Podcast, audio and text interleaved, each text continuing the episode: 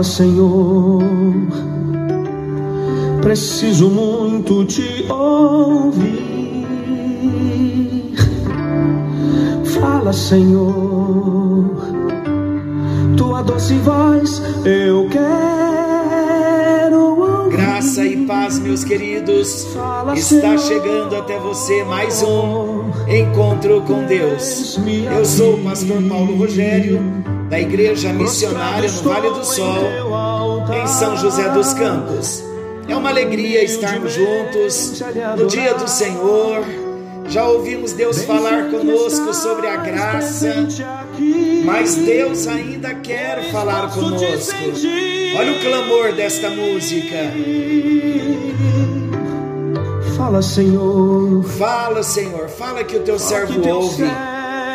Que a palavra de Deus possa encher o seu coração para a sua semana. Fala, Senhor. Que você tenha uma semana debaixo dessa graça, debaixo dessa dependência tão grandiosa do Senhor. E que todo o propósito que Ele já estabeleceu para a sua vida, que venha se cumprir para a glória e para o louvor do nome do Senhor Jesus. Vamos estudar a palavra de Deus? Nós estamos falando da parábola do servo vigilante e já vimos um contexto geral, uma explanação sobre o significado da parábola, sobre o contexto, várias lições e aplicações, mas ainda há mais que precisamos destacar desta parábola. A parábola está no Evangelho de São Lucas, no capítulo 12, dos versos 35 ao 48. Abrangendo um pouquinho mais, vamos até o versículo 48. A parábola do servo vigilante. O que trata esse texto?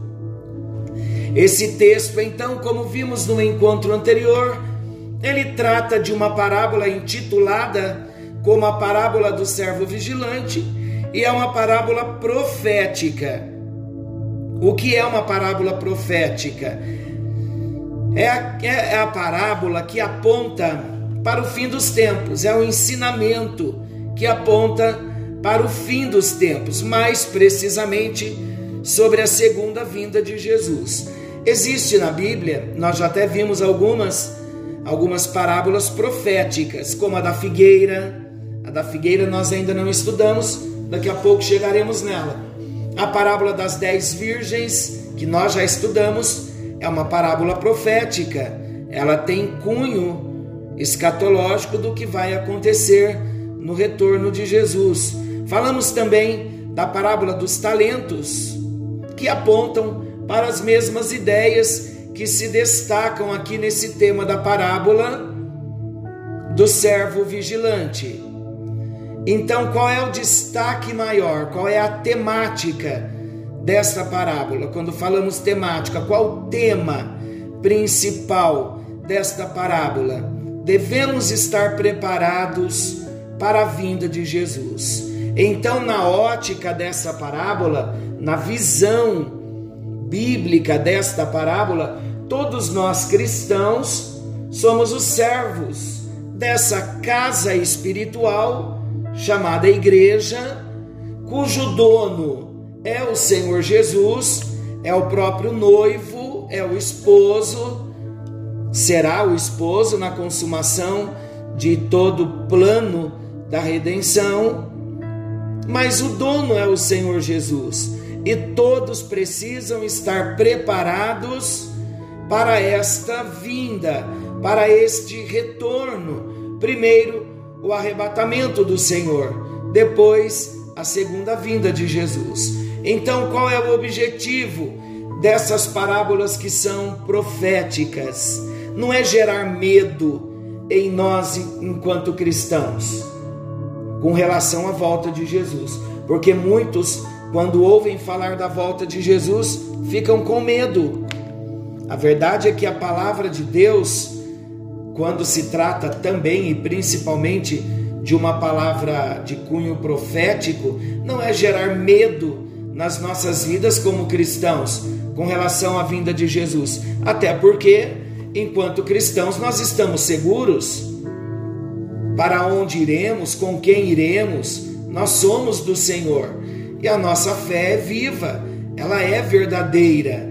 Mas o como então o objetivo da parábola não é gerar medo em nós, mas ela tem um propósito, é gerar um sentimento de comprometimento. É diferente eu ouvir uma parábola sobre a vinda de Jesus e eu ficar com medo e me manter na posição que eu estou, na condição que de repente eu estou. Então toda a palavra de Deus, ela tem um propósito, trazer, temor para o nosso coração, para que nós venhamos nos comprometer primeiramente com Deus depois com a obra de Deus. Primeiro eu me comprometo com Deus da obra, entregando a minha vida nas mãos do Senhor. Depois tem uma obra de Deus chamada instituição, ajuntamento do povo de Deus, chamado igreja, eclésia. Os que são chamados entram, recebem a palavra e já ouvem e entendem que precisam ir para fora para fazerem a obra da evangelização. Então, este sentimento de comprometimento nós devemos ter com Deus. E isto, meu querido, independe da igreja. Não estou falando por conta da nossa igreja local e instituição local. Não, estou falando da igreja universal de Jesus. Todo salvo em Cristo, ele precisa ter um comprometimento com a obra da evangelização. O que é a obra da evangelização? É nós anunciarmos o amor de Jesus para aqueles que ainda não conhecem, para que venham ter a mesma experiência que nós estamos tendo. Então é multiplicar a semente, é plantar a semente. Olha as outras parábolas que nós já estudamos. Esta parábola que nós estamos vendo do servo vigilante é aquele servo que o seu senhor foi para uma festa de casamento e ele deixou seus servos preparados, dizendo: Eu não sei a hora que eu volto, e a hora que eu voltar, vocês abram a porta para eu entrar.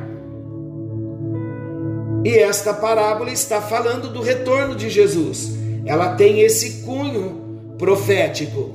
Então, que nesta noite, nesse encontro, independente do horário em que você estiver ouvindo, que possa ser gerado em você é algo bom esse sentimento de temor a Deus que vai nos levar a um comprometimento com Deus e com a obra dele. Por quê?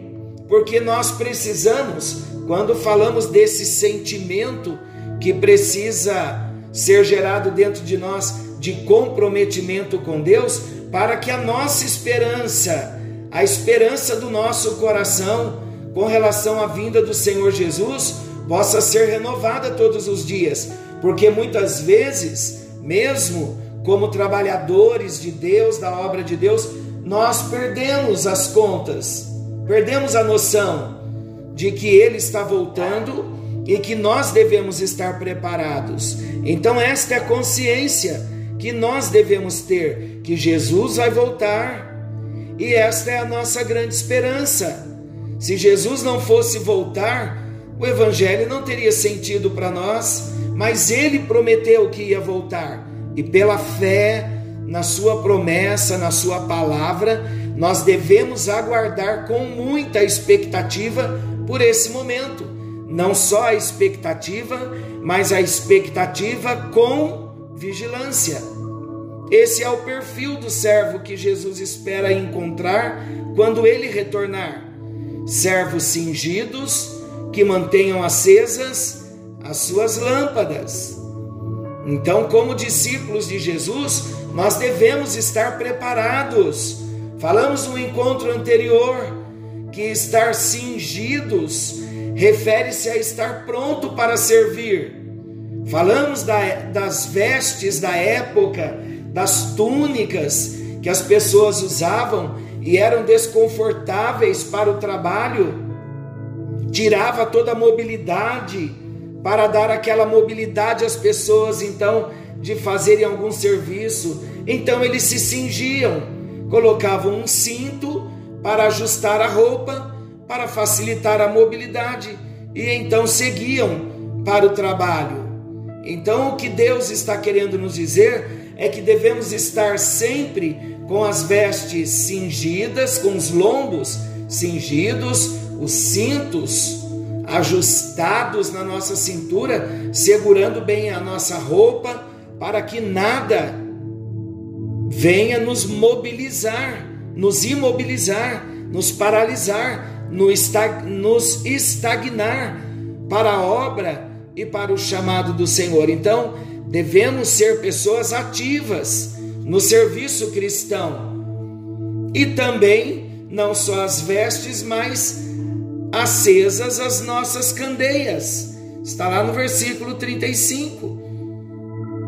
Sobre o manter a candeia acesa, nós também falamos, nos lembramos das parábolas, da parábola das dez virgens e da parábola da candeia, que mostra para nós, em última análise aqui, a necessidade de estarmos cheios do Espírito Santo, com reservas, com azeite de reserva.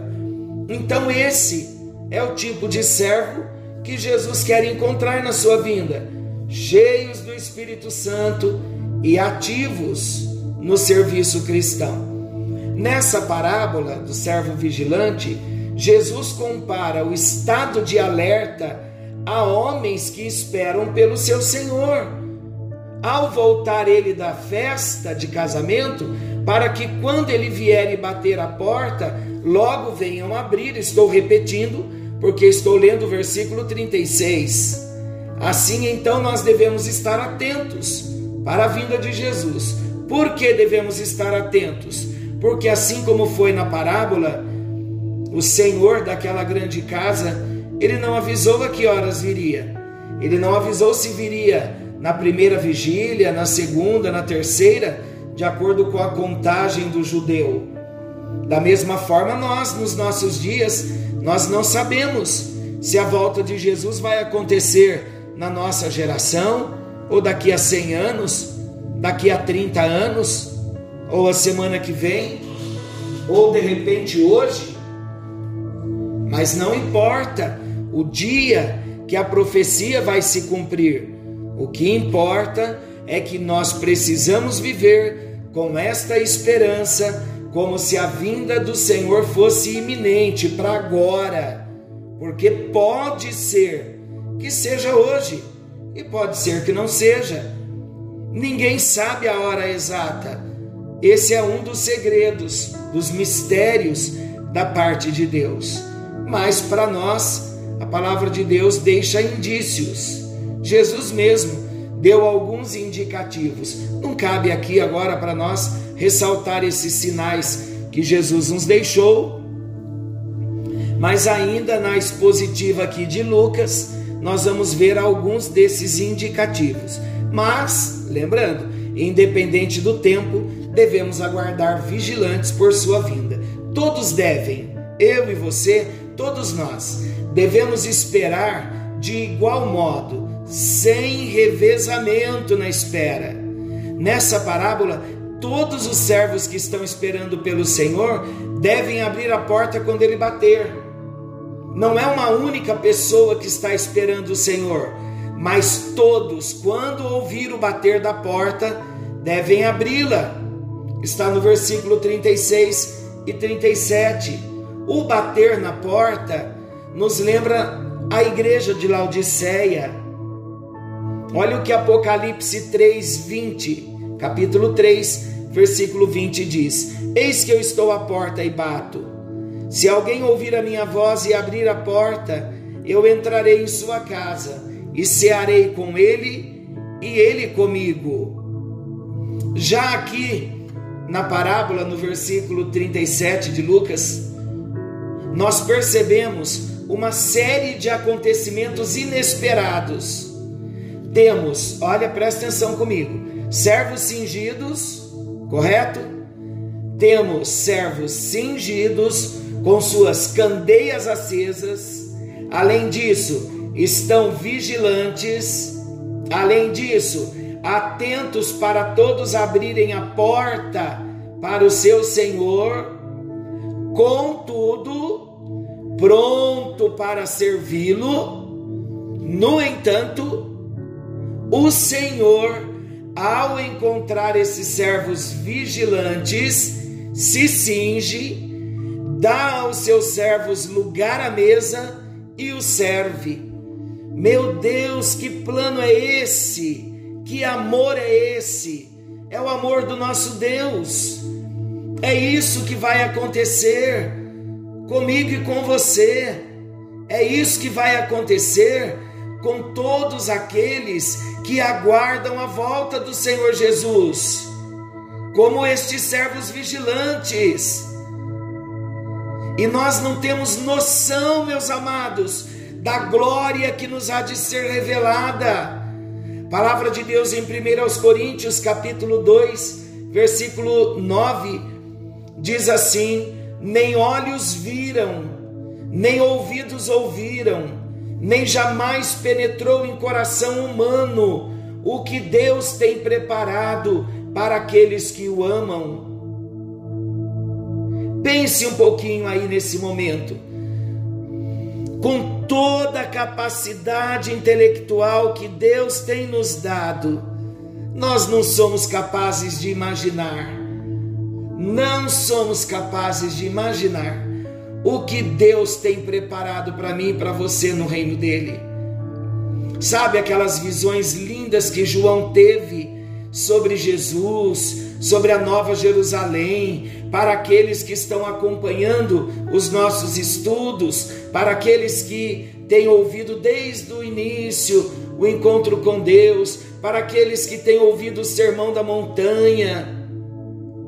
Nós temos visto tantas coisas aqui, tão grandiosas da palavra de Deus, e isso nem se compara com a glória que há de ser revelada a nós. Isaías teve grandes visões da glória de Deus, Daniel teve revelações lindas da palavra de Deus também. Mas quando Paulo diz: nem olhos viram, nem ouvidos ouviram, e nem jamais penetrou na mente humana o que Deus tem preparado para aqueles que o amam, Sabe por que o apóstolo Paulo pôde dizer esse texto? Ele pôde dizer porque ele teve uma experiência de arrebatamento, ele teve uma experiência de ver coisas que na linguagem humana não consegue se descrever. Aqueles que estão conosco nos nossos cultos presenciais, quando nós falamos naquela experiência que o apóstolo Paulo teve quando ele pediu para o Senhor remover dele o espinho na carne. E o Senhor disse: A minha graça te basta. Ali nós vemos naquele texto que o apóstolo Paulo sofria de um espinho na carne para que ele não se vangloriasse das revelações que ele recebeu de Deus. Então ele pôde dizer com muita segurança que nem olhos viram, nem ouvidos ouviram, e nem jamais penetrou no coração humano o que Deus tem preparado para aqueles que o amam. E ele segue no versículo posterior, nesse versículo que eu acabei de ler, no versículo 9, ele diz que olhos não viram, olhos físicos não viram, ouvidos físicos não ouviram mas em outras palavras, lá no versículo 10, ele já diz: Mas Deus nola revelou. Nola quer dizer revelou as revelações. Ele foi um dos que teve esta revelação e uma visão nesse arrebatamento da glória do Senhor. Então, na mente humana, nunca passou pela mente humana o que Deus tem preparado para nós que o amamos mas precisamos crer, não ser guiado por vista, mas confiando no Deus que prometeu, que é fiel e ele cumprirá todas as suas promessas, até mesmo as promessas proféticas. A palavra bem-aventurado, ela ocorre aqui na parábola por três vezes, não sei se você notou. Isso mostra a ênfase que Jesus dá na plenitude da sua vinda. Note também que antes de valorizar o que o servo deve fazer, Jesus ele valoriza quem é o servo. É isso. Antes de valorizar o que o servo deve fazer, Jesus valoriza o servo e quem o servo deve ser. Olha que maravilhoso! Porque Jesus, além de valorizar o que o servo, e antes dele valorizar o que o servo deve fazer, ele valoriza quem o servo deve ser. Por quê? Porque é possível ser um servo aparentemente bom, mas não ser de fato bom. Serve bem porque está diante do Senhor, mas na ausência do Senhor, maltrata os seus conservos, como nós vimos no texto e vemos no texto a partir do versículo 40, ou serve porque está de olho na recompensa, porque tem medo de ser punido. Por isso, Jesus então valoriza primeiramente quem o servo é e só depois o que ele faz. Olha o versículo 42. Quem é, pois, o mordomo fiel, o servo fiel e prudente, a quem o Senhor confiará os seus conservos, para dar-lhes o sustento a seu tempo? Notemos aqui mais uma vez: fidelidade e prudência também são características que Jesus procura nos seus servos fidelidade e prudência. A fidelidade deve acompanhar todas as nossas atitudes, tanto para com Deus quanto para com o nosso próximo. Devemos ser fiéis, fiéis no falar. Sua palavra deve ser sim, sim e não, não. Lembram do que aprendemos no Sermão da Montanha, em Mateus capítulo 5? Devemos também ser fiel a Deus na comunhão com Ele. Devemos também ser fiéis na comunhão com a igreja. Hebreus 10, 25. Não devemos deixar de congregar, sendo participativos, envolvidos, comprometidos com o trabalho, dinâmicos. E o que dizer então da fidelidade? na assistência social, no socorro aos necessitados, aos órfãos e às viúvas, que está em Mateus 25, 42 e 43, no cuidado da família. Olha o que o apóstolo Paulo fala em 1 aos Coríntios 5, versículo 1 Timóteo 5, versículo 8. Ora, se alguém não tem cuidado dos seus, e especialmente dos da própria casa, tem negado a fé e é pior do que o incrédulo, é pior do que o descrente. E por falar na ação social, eu quero fazer um agradecimento todo especial a alguns irmãos queridos que trabalham fielmente na assistência social da igreja, montando cestas, acompanhando famílias e a equipe toda que dá esse respaldo. Tem pessoas que nem membros da nossa igreja são e estão ali nos abençoando fielmente, mensalmente, porque naquele dia nós ouviremos servo bom e fiel. Mas a nossa fidelidade também, ela precisa ser nos nossos compromissos, nas compras que nós efetuamos, nos aluguéis que nós pagamos, no dinheiro que pedimos emprestado, aos objetos alheios que as pessoas nos servem quando precisamos, devolver o que nos emprestaram. Se algo estragar, não devolver estragado. E com relação aos horários, falamos muito sobre isso no Sermão da Montanha, os horários previamente marcados, evitando os atrasos, não faltando aos compromissos, não deixando a pessoa na mão, fiel nos relacionamentos, fiel nos relacionamentos com relação ao relacionamento conjugal, não destruir o casamento com adultério.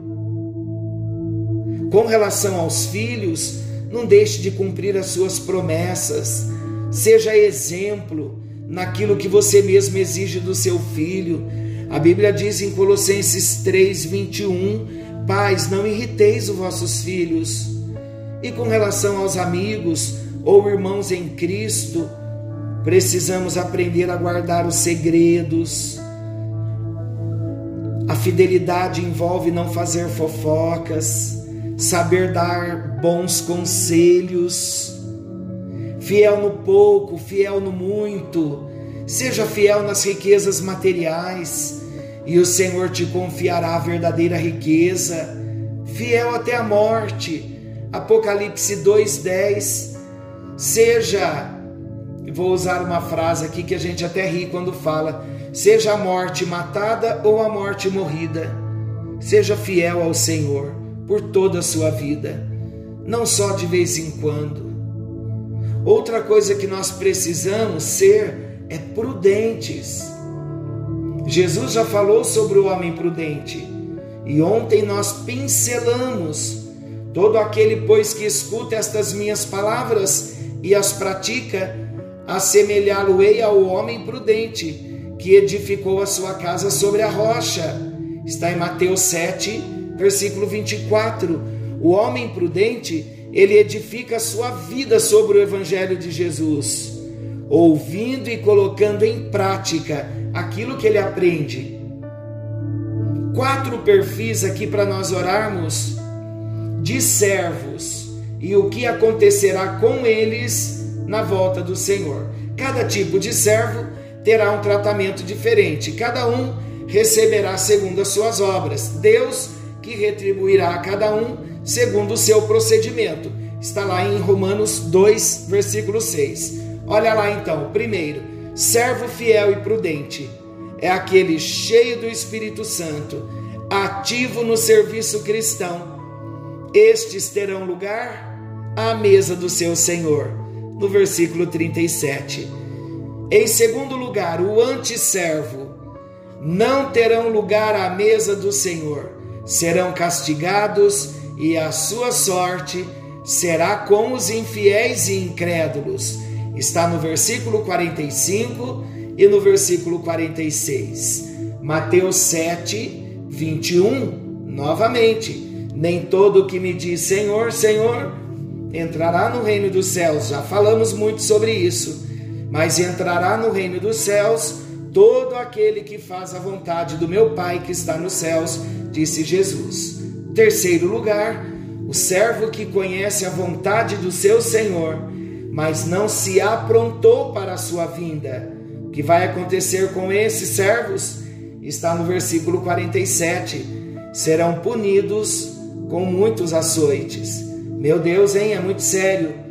Conhecer a palavra de Deus, conhecer a vontade do Senhor Deus e não se aprontar, não se preparar e em quarto lugar, é o servo que não conheceu a vontade do Senhor, mas fez coisas dignas de reprovação. Serão punidos com poucos açoites. Está no versículo 48.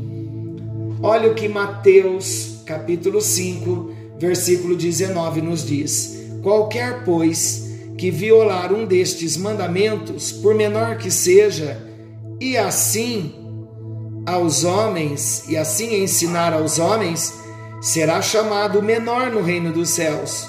Aquele, porém, que os cumprir e ensinar aos homens será chamado grande no reino dos céus. Eu pergunto: que servo você é? Que tipo de servo você tem sido? Que tipo de servo nós somos? Senhor nosso Deus, nosso Pai, amado Jesus, doce Espírito Santo, é da tua presença que nós precisamos, é da tua palavra que nós precisamos, e é assumir o nosso compromisso contigo que nós precisamos. Abrimos o nosso coração nesse momento e clamamos para que as tuas mãos se estendam até nós e que o teu favor venha cobrir as nossas vidas e que sejamos servos prudentes, servos vigilantes, amando ao Senhor em todo o tempo, com as nossas vestes cingidas, com lâmpadas, com candeias acesas. Ah, meu Deus, nos ajuda no precioso nome de Jesus. Nós pedimos que a tua mão nos toque que o Senhor nos restaure, que o Senhor nos fortaleça. Uma nova semana se inicia e nós precisamos desta graça para o nosso trabalho secular, para sermos os servos vigilantes lá no nosso local de trabalho e onde nós estivermos, em todas as situações que o Senhor nos permitir passar nós queremos estar diante de Ti com o nosso coração por inteiro. Em nome de Jesus oramos, porque queremos sim estar preparados e prontos para quando o Senhor chegar. Em nome de Jesus oramos e agradecidos nós oramos. Amém e graças a Deus. Meu amado, minha amada, um forte abraço a você. Que você tenha uma excelente semana. Que amanhã você, ao despertar, você se lembre de João capítulo 11, quando Jesus disse: Eu sou a ressurreição e a vida.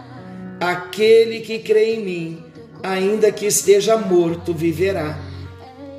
Amanhã não é dia de luto, amanhã é dia sim de nós estarmos orando por consolo, por conforto, nos nossos corações, as lembranças que nos vêm à mente de queridos que já partiram, mas nada de tristeza, nada de depressão, mas gratidão pela vida eterna, pela salvação que nós temos em Jesus. Jesus veio, morreu na cruz para que nós não viéssemos morrer eternamente então amanhã é dia de gratidão, porque temos vida abundante em Deus.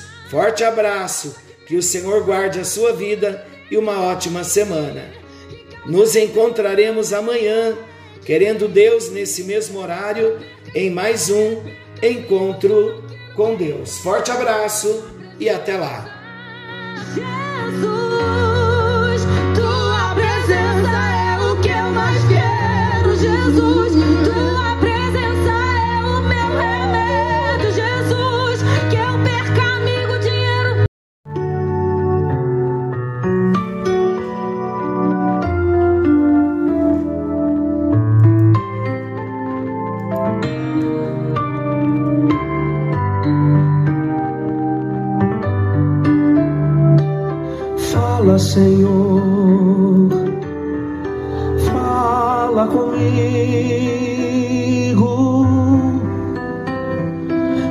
Senhor,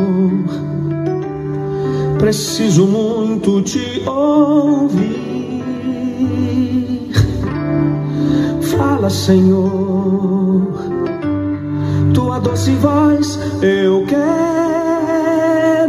Graça e paz, meus queridos.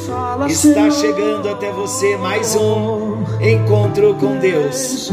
Eu sou o pastor Paulo Rogério Igreja Missionária no Vale do Sol, em São José dos Campos. É uma alegria estarmos juntos no dia do Senhor. Já ouvimos Deus falar conosco sobre a graça, mas Deus ainda quer falar conosco. Olha o clamor desta música. Fala, Senhor. Fala, Senhor. Fala que o teu servo ouve. Que a palavra de Deus possa encher o seu coração para a sua semana. Fala, Senhor. Que você tenha uma semana debaixo dessa graça, debaixo dessa dependência tão grandiosa do Senhor. E que todo o propósito que Ele já estabeleceu para a sua vida, que venha se cumprir para a glória e para o louvor do nome do Senhor Jesus. Vamos estudar a palavra de Deus? Nós estamos falando da parábola do servo vigilante e já vimos um contexto geral, uma explanação sobre o significado da parábola, sobre o contexto, várias lições e aplicações, mas ainda há mais que precisamos destacar desta parábola. A parábola está no Evangelho de São Lucas, no capítulo 12, dos versos 35 ao 48. Abrangendo um pouquinho mais, vamos até o versículo 48. A parábola do servo vigilante. O que trata esse texto? Esse texto, então, como vimos no encontro anterior, ele trata de uma parábola intitulada como a parábola do servo vigilante e é uma parábola profética. O que é uma parábola profética? É a, é a parábola que aponta para o fim dos tempos, é o ensinamento que aponta para o fim dos tempos, mais precisamente sobre a segunda vinda de Jesus. Existe na Bíblia, nós já até vimos algumas algumas parábolas proféticas, como a da figueira. A da figueira nós ainda não estudamos, daqui a pouco chegaremos nela. A parábola das dez virgens, que nós já estudamos, é uma parábola profética. Ela tem cunho escatológico do que vai acontecer no retorno de Jesus. Falamos também da parábola dos talentos, que apontam para as mesmas ideias que se destacam aqui nesse tema da parábola do servo vigilante. Então, qual é o destaque maior? Qual é a temática desta parábola? Quando falamos temática, qual o tema principal desta parábola? Devemos estar preparados para a vinda de Jesus.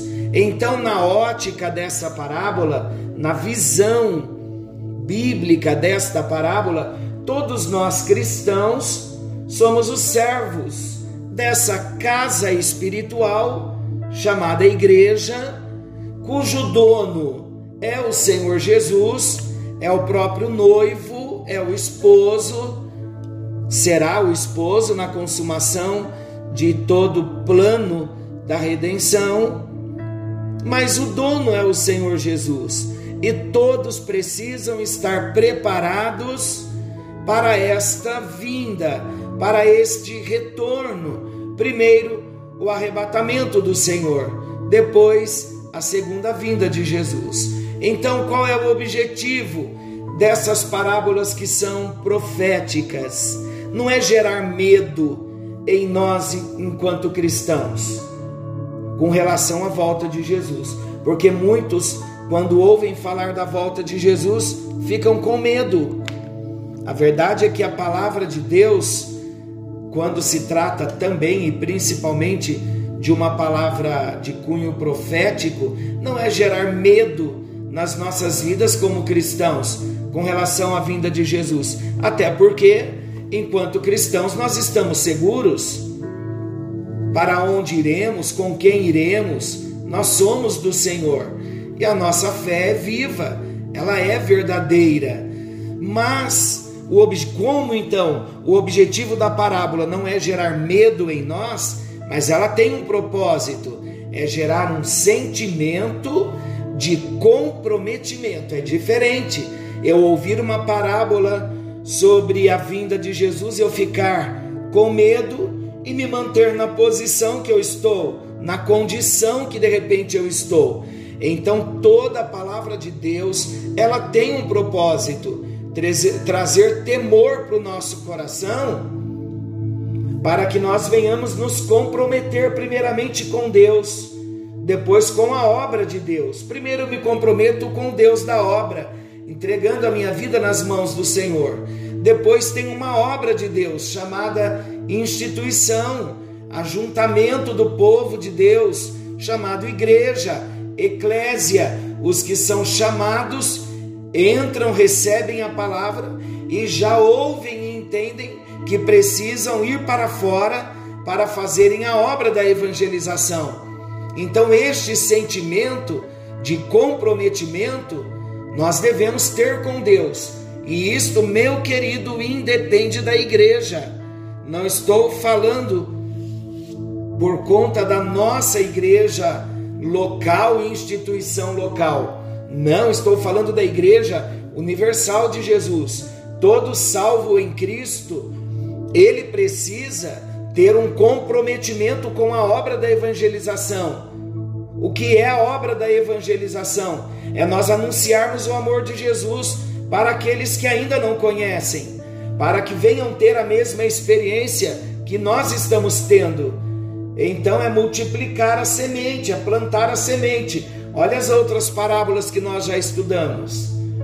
Esta parábola que nós estamos vendo do servo vigilante é aquele servo que o seu senhor foi para uma festa de casamento e ele deixou seus servos preparados, dizendo: Eu não sei a hora que eu volto e a hora que eu voltar, vocês abram a porta para eu entrar. E esta parábola está falando do retorno de Jesus. Ela tem esse cunho profético. Então, que nesta noite, nesse encontro, independente do horário em que você estiver ouvindo, que possa ser gerado em você é algo bom. Esse sentimento de temor a Deus que vai nos levar a um comprometimento com Deus e com a obra dele. Por quê? Porque nós precisamos, quando falamos desse sentimento que precisa ser gerado dentro de nós de comprometimento com Deus, para que a nossa esperança, a esperança do nosso coração com relação à vinda do Senhor Jesus, possa ser renovada todos os dias, porque muitas vezes, mesmo como trabalhadores de Deus, da obra de Deus, nós perdemos as contas, perdemos a noção de que Ele está voltando e que nós devemos estar preparados. Então, esta é a consciência que nós devemos ter: que Jesus vai voltar e esta é a nossa grande esperança. Se Jesus não fosse voltar, o Evangelho não teria sentido para nós, mas Ele prometeu que ia voltar e pela fé na Sua promessa, na Sua palavra, nós devemos aguardar com muita expectativa por esse momento. Não só a expectativa, mas a expectativa com vigilância. Esse é o perfil do servo que Jesus espera encontrar quando ele retornar. Servos cingidos que mantenham acesas as suas lâmpadas então, como discípulos de Jesus, nós devemos estar preparados. Falamos no encontro anterior que estar cingidos refere-se a estar pronto para servir.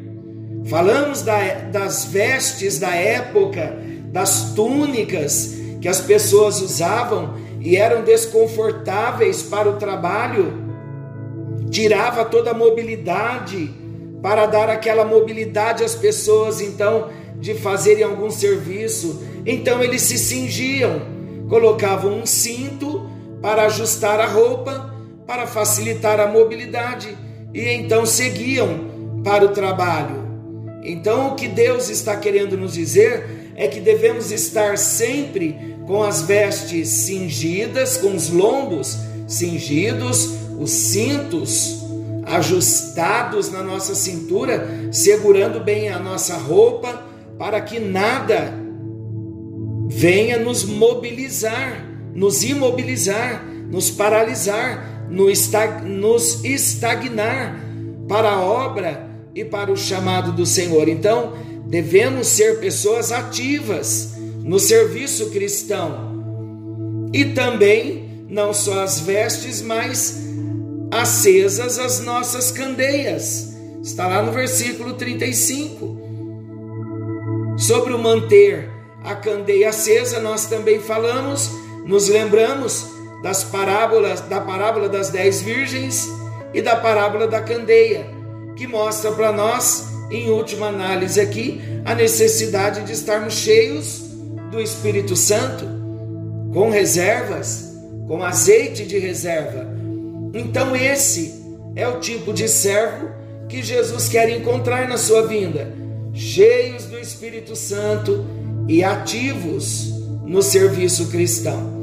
Nessa parábola do servo vigilante, Jesus compara o estado de alerta a homens que esperam pelo seu Senhor.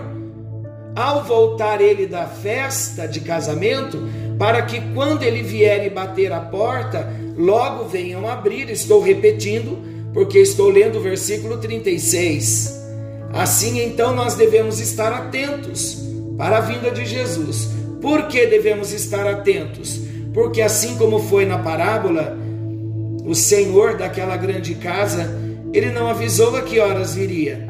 Ele não avisou se viria na primeira vigília, na segunda, na terceira, de acordo com a contagem do judeu. Da mesma forma, nós, nos nossos dias, nós não sabemos se a volta de Jesus vai acontecer na nossa geração, ou daqui a 100 anos, daqui a 30 anos, ou a semana que vem, ou de repente hoje. Mas não importa o dia que a profecia vai se cumprir.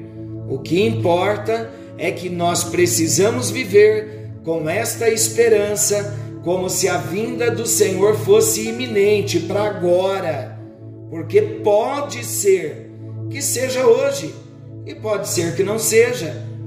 Ninguém sabe a hora exata. Esse é um dos segredos, dos mistérios da parte de Deus. Mas para nós, a palavra de Deus deixa indícios. Jesus mesmo deu alguns indicativos. Não cabe aqui agora para nós ressaltar esses sinais que Jesus nos deixou, mas ainda na expositiva aqui de Lucas, nós vamos ver alguns desses indicativos. Mas, lembrando, independente do tempo, devemos aguardar vigilantes por sua vinda. Todos devem, eu e você, todos nós, devemos esperar de igual modo, sem revezamento na espera. Nessa parábola, todos os servos que estão esperando pelo Senhor devem abrir a porta quando ele bater. Não é uma única pessoa que está esperando o Senhor, mas todos, quando ouvir o bater da porta, devem abri-la. Está no versículo 36 e 37. O bater na porta nos lembra a igreja de Laodiceia. Olha o que Apocalipse 3, 20, capítulo 3, versículo 20 diz: Eis que eu estou à porta e bato. Se alguém ouvir a minha voz e abrir a porta, eu entrarei em sua casa e cearei com ele e ele comigo. Já aqui na parábola, no versículo 37 de Lucas, nós percebemos uma série de acontecimentos inesperados. Temos, olha, presta atenção comigo, servos cingidos, correto? Temos servos cingidos com suas candeias acesas. Além disso, estão vigilantes, além disso, atentos para todos abrirem a porta para o seu Senhor, contudo, pronto para servi-lo. No entanto, o Senhor, ao encontrar esses servos vigilantes, se cinge, dá aos seus servos lugar à mesa e o serve. Meu Deus, que plano é esse Que amor é esse? É o amor do nosso Deus. É isso que vai acontecer comigo e com você. É isso que vai acontecer com todos aqueles que aguardam a volta do Senhor Jesus, como estes servos vigilantes. E nós não temos noção, meus amados, da glória que nos há de ser revelada.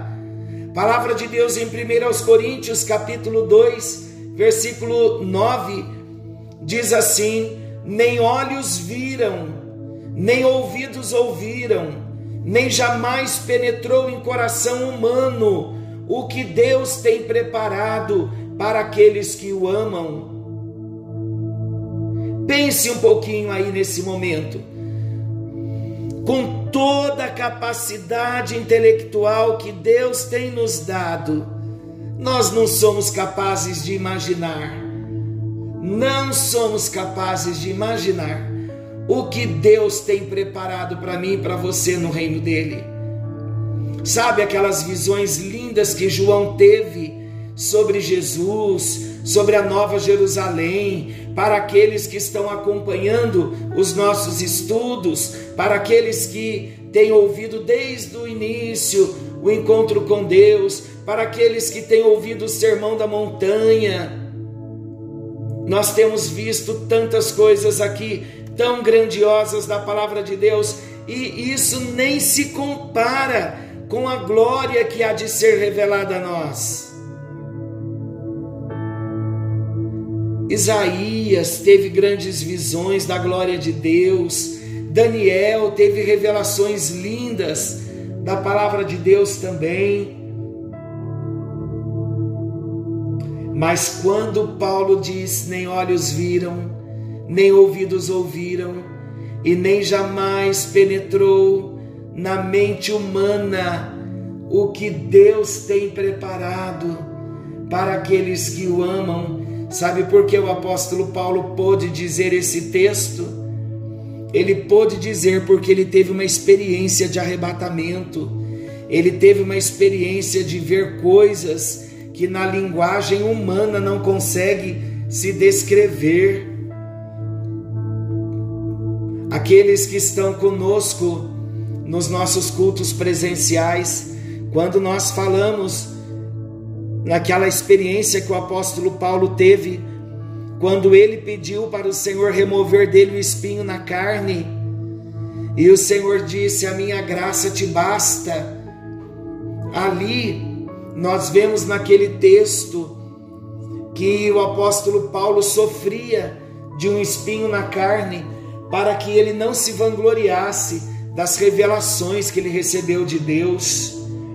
Então ele pôde dizer com muita segurança que nem olhos viram, nem ouvidos ouviram, e nem jamais penetrou no coração humano o que Deus tem preparado para aqueles que o amam. E ele segue no versículo posterior, nesse versículo que eu acabei de ler, no versículo 9 ele diz que olhos não viram, olhos físicos não viram, ouvidos físicos não ouviram. Mas em outras palavras, lá no versículo 10, ele já diz: Mas Deus nola revelou. Nola quer dizer revelou as revelações. Ele foi um dos que teve esta revelação e uma visão nesse arrebatamento da glória do Senhor. Então, na mente humana, nunca passou pela mente humana o que Deus tem preparado para nós que o amamos. Mas precisamos crer, não ser guiado por vista, mas confiando no Deus que prometeu, que é fiel e ele cumprirá todas as suas promessas, até mesmo as promessas proféticas. A palavra bem-aventurado, ela ocorre aqui na parábola por três vezes, não sei se você notou. Isso mostra a ênfase que Jesus dá na plenitude da sua vinda. Note também que antes de valorizar o que o servo deve fazer, Jesus ele valoriza quem é o servo. É isso. Antes de valorizar o que o servo deve fazer, Jesus valoriza o servo e quem o servo deve ser. Olha que maravilhoso! Porque Jesus, além de valorizar o que o servo, e antes dele valorizar o que o servo deve fazer, ele valoriza quem o servo deve ser. Por quê? Porque é possível ser um servo aparentemente bom, mas não ser de fato bom. Serve bem porque está diante do Senhor, mas na ausência do Senhor, maltrata os seus conservos, como nós vimos no texto e vemos no texto a partir do versículo 40, ou serve porque está de olho na recompensa, porque tem medo de ser punido. Por isso, Jesus então valoriza primeiramente quem o servo é e só depois o que ele faz. Olha o versículo 42. Quem é, pois, o mordomo fiel, o servo fiel e prudente? a quem o Senhor confiará os seus conservos, para dar-lhes o sustento a seu tempo. Notemos aqui mais uma vez: fidelidade e prudência também são características que Jesus procura nos seus servos. Fidelidade e prudência. A fidelidade deve acompanhar todas as nossas atitudes, tanto para com Deus quanto para com o nosso próximo. Devemos ser fiéis, fiéis no falar. Sua palavra deve ser sim, sim e não, não. Lembram do que aprendemos no Sermão da Montanha, em Mateus capítulo 5? Devemos também ser fiel a Deus na comunhão com Ele. Devemos também ser fiéis na comunhão com a igreja. Hebreus 10, 25. Não devemos deixar de congregar, sendo participativos, envolvidos, comprometidos com o trabalho, dinâmicos. E o que dizer então da fidelidade na assistência social, no socorro aos necessitados, aos órfãos e às viúvas? que está em Mateus 25, 42 e 43, no cuidado da família. Olha o que o apóstolo Paulo fala em 1 aos Coríntios 5, versículo 1 Timóteo 5, versículo 8. Ora, se alguém não tem cuidado dos seus, e especialmente dos da própria casa, tem negado a fé e é pior do que o incrédulo é pior do que o descrente. E por falar na ação social, eu quero fazer um agradecimento todo especial a alguns irmãos queridos que trabalham fielmente na assistência social da igreja, montando cestas, acompanhando famílias e a equipe toda que dá esse respaldo. Tem pessoas que nem membros da nossa igreja são, e estão ali nos abençoando fielmente, mensalmente, porque naquele dia nós ouviremos servo bom e fiel. Mas a nossa fidelidade também, ela precisa ser nos nossos compromissos, nas compras que nós efetuamos, nos aluguéis que nós pagamos, no dinheiro que pedimos emprestado, aos objetos alheios que as pessoas nos servem quando precisamos, devolver o que nos emprestaram. Se algo estragar, não devolver estragado. E com relação aos horários, falamos muito sobre isso no Sermão da Montanha, os horários previamente marcados, evitando os atrasos, não faltando aos compromissos não deixando a pessoa na mão, fiel nos relacionamentos, fiel nos relacionamentos com relação ao relacionamento conjugal, não destruir o casamento com adultério. Com relação aos filhos, não deixe de cumprir as suas promessas, seja exemplo naquilo que você mesmo exige do seu filho. A Bíblia diz em Colossenses 3:21, Pais, não irriteis os vossos filhos. E com relação aos amigos ou irmãos em Cristo, precisamos aprender a guardar os segredos. A fidelidade envolve não fazer fofocas, saber dar bons conselhos, fiel no pouco, fiel no muito, seja fiel nas riquezas materiais, e o Senhor te confiará a verdadeira riqueza, fiel até a morte. Apocalipse 2:10. Seja, vou usar uma frase aqui que a gente até ri quando fala, seja a morte matada ou a morte morrida, seja fiel ao Senhor por toda a sua vida, não só de vez em quando. Outra coisa que nós precisamos ser é prudentes. Jesus já falou sobre o homem prudente e ontem nós pincelamos todo aquele, pois, que escuta estas minhas palavras e as pratica, assemelhá-lo-ei ao homem prudente que edificou a sua casa sobre a rocha. Está em Mateus 7, versículo 24. O homem prudente, ele edifica a sua vida sobre o evangelho de Jesus, ouvindo e colocando em prática aquilo que ele aprende. Quatro perfis aqui para nós orarmos de servos e o que acontecerá com eles na volta do Senhor. Cada tipo de servo terá um tratamento diferente, cada um receberá segundo as suas obras. Deus que retribuirá a cada um segundo o seu procedimento. Está lá em Romanos 2, versículo 6. Olha lá então, primeiro, servo fiel e prudente é aquele cheio do Espírito Santo, ativo no serviço cristão. Estes terão lugar à mesa do seu Senhor. No versículo 37.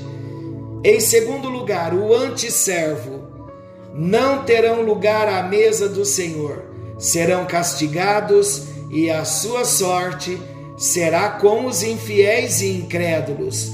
Está no versículo 45 e no versículo 46.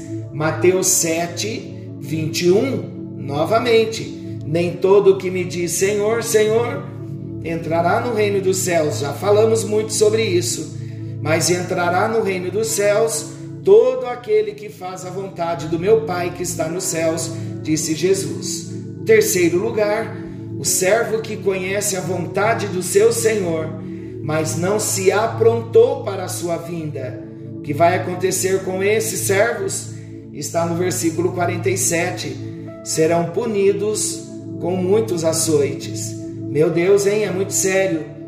Conhecer a palavra de Deus, conhecer a vontade do Senhor Deus e não se aprontar, não se preparar e em quarto lugar, é o servo que não conheceu a vontade do Senhor, mas fez coisas dignas de reprovação. Serão punidos com poucos açoites. Está no versículo 48. Olha o que Mateus, capítulo 5, versículo 19 nos diz: Qualquer, pois, que violar um destes mandamentos, por menor que seja, e assim aos homens e assim ensinar aos homens, será chamado menor no reino dos céus. Aquele, porém, que os cumprir e ensinar aos homens, será chamado grande no reino dos céus. Eu pergunto: que servo você é? Que tipo de servo você tem sido? Que tipo de servo nós somos? Senhor nosso Deus, nosso Pai, amado Jesus, doce Espírito Santo, é da tua presença que nós precisamos, é da tua palavra que nós precisamos, e é assumir o nosso compromisso contigo que nós precisamos. Abrimos o nosso coração nesse momento e clamamos para que as tuas mãos se estendam até nós e que o teu favor venha cobrir as nossas vidas e que sejamos servos prudentes, servos vigilantes, amando ao Senhor em todo o tempo, com as nossas vestes cingidas, com lâmpadas, com candeias acesas. Ah, meu Deus, nos ajuda no precioso nome de Jesus. Nós pedimos que a tua mão nos toque, que o Senhor nos restaure, que o Senhor nos fortaleça. Uma nova semana se inicia e nós precisamos desta graça para o nosso trabalho secular, para sermos os servos vigilantes lá no nosso local de trabalho e onde nós estivermos, em todas as situações que o Senhor nos permitir passar, nós queremos estar diante de Ti com o nosso coração por inteiro. Em nome de Jesus oramos, porque queremos sim estar preparados e prontos para quando o Senhor chegar. Em nome de Jesus oramos e agradecidos nós oramos. Amém e graças a Deus. Meu amado, minha amada, um forte abraço a você. Que você tenha uma excelente semana. Que amanhã você, ao despertar, você se lembre de João capítulo 11, quando Jesus disse: Eu sou a ressurreição e a vida. Aquele que crê em mim, ainda que esteja morto, viverá. Amanhã não é dia de luto, amanhã é dia sim de nós estarmos orando por consolo, por conforto nos nossos corações, as lembranças que nos vêm à mente de queridos que já partiram, mas nada de tristeza nada de depressão, mas gratidão pela vida eterna, pela salvação que nós temos em Jesus. Jesus veio, morreu na cruz para que nós não viéssemos morrer eternamente. Então amanhã é dia de gratidão, porque temos vida abundante em Deus. Forte abraço, que o Senhor guarde a sua vida e uma ótima semana. Nos encontraremos amanhã, querendo Deus, nesse mesmo horário, em mais um encontro com Deus. Forte abraço e até lá.